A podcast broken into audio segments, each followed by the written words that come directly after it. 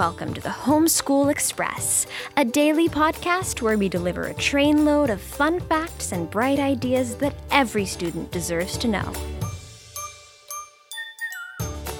I'm Carli Freeman, and I'm here with my dad, Dr. Criswell Freeman. Today, the Homeschool Express pulls into a small but friendly looking train station in Sandpoint, Idaho. Sandpoint certainly isn't the largest city in Idaho, not by a long shot, but it is the only place in Idaho with an official Amtrak train station. It's here that the Amtrak passenger service called the Empire Builder rolls through several times each week. The Empire Builder passenger trains go from the largest city in the Midwest, Chicago, Illinois, to the two largest cities in the Pacific Northwest, Portland, Oregon, and Seattle, Washington. The total train trip on the Empire Builder from Chicago to the West Coast usually takes about 45 hours, and it's Amtrak's busiest long distance route. Sandpoint is in the northern part of Idaho, but the state capital and the largest city in the state is Boise, which is in the southeastern part of the state. Now, if you're looking at a map of the United States of America, you'll find Idaho in the Pacific Northwest region. The great state of Montana is on the eastern and northeastern border of Idaho. Wyoming is to the east. Nevada and Utah are on the southern border, and Washington and Oregon are on Idaho's western border. And to the north, Idaho shares a small border with Canada. For thousands of years, Idaho was inhabited by Native American people. Native American tribes included the Nez Perce, the Shoshone, and the Blackfeet nations.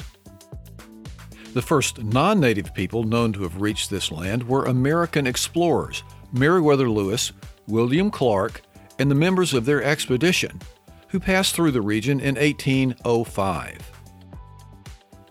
Both the United States and Great Britain claimed the region until 1846, when the two countries ratified the Oregon Treaty, officially transferring ownership to America. The land became part of the Oregon Territory and then part of the Washington Territory. But once settlers discovered gold in Idaho in 1860, thousands of people rushed to the area, and in 1863, Idaho became its own territory. 17 years later, in 1890, Idaho became the 43rd state. Idaho is nicknamed the Gem State, and I'm not talking about the name Jim, which is spelled J I M. I'm talking about G E M, which is a word for valuable stones like diamonds or rubies. And the name makes sense because almost every known type of gemstone has been found in Idaho including the largest diamond ever discovered in the United States. In fact, more than 72 gemstones are mined in Idaho. But that's not what the state is most famous for. If you ask most people, they'll tell you that Idaho is best known for its potatoes. And that's probably as it should be, because one third of all the potatoes grown in the United States are grown in Idaho. And now it's time for five fun facts about Idaho. Fun fact number one Idaho's Boise State University Broncos play on a blue football field. It's unofficially known as the Smurf Turf. Fun fact number two Idaho has 3,100 miles of rivers, which is more than any other state in the nation. Fun fact number three Idaho is home to some very big animals. Black bears, moose, bighorn sheep, and woodland caribou can all be found in the state of Idaho. Fun fact number four Idaho has a potato museum. The museum is located in Blackfoot, Idaho, and if you go there, you'll learn lots about the state's best known crop. And the museum is easy to spot because there's a giant baked potato statue in front of it. Fun fact number five Craters of the Moon National Monument and Preserve in central Idaho looks almost like the surface of the moon, but it's actually a massive dried lava flow from ancient volcanoes.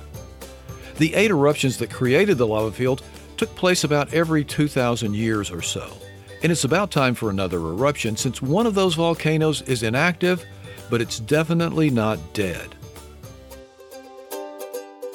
Now, we could go on talking about Idaho for a long, long time, but you probably have some homeschool work to do. So I'll finish with a quick quote from a famous writer who lived in a town called Ketchum, Idaho. His name was Ernest Hemingway. He won the Nobel Prize for Literature, and he had this advice for writers that also applies to homeschoolers. He said, and I quote, When people talk, listen completely. Most people never listen. Now, that's great advice for writers, but it's also terrific advice for students. So today and every day, make a point to pay attention to your homeschool teacher who, by the way, knows lots of things that you still need to learn. Listening is a great way to learn, and one of the secrets of being a great student is simply learning how to pay attention in class. Once you learn that skill, school gets a whole lot easier. With that thought in mind, thanks for listening, thanks for stopping by, have a great homeschool day, and be sure to stay on the right track.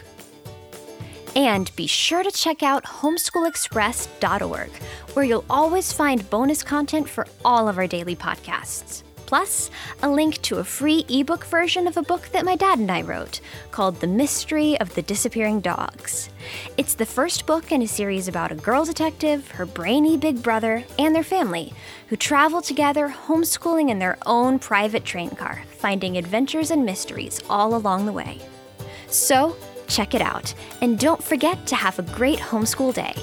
See you next time on board the Homeschool Express.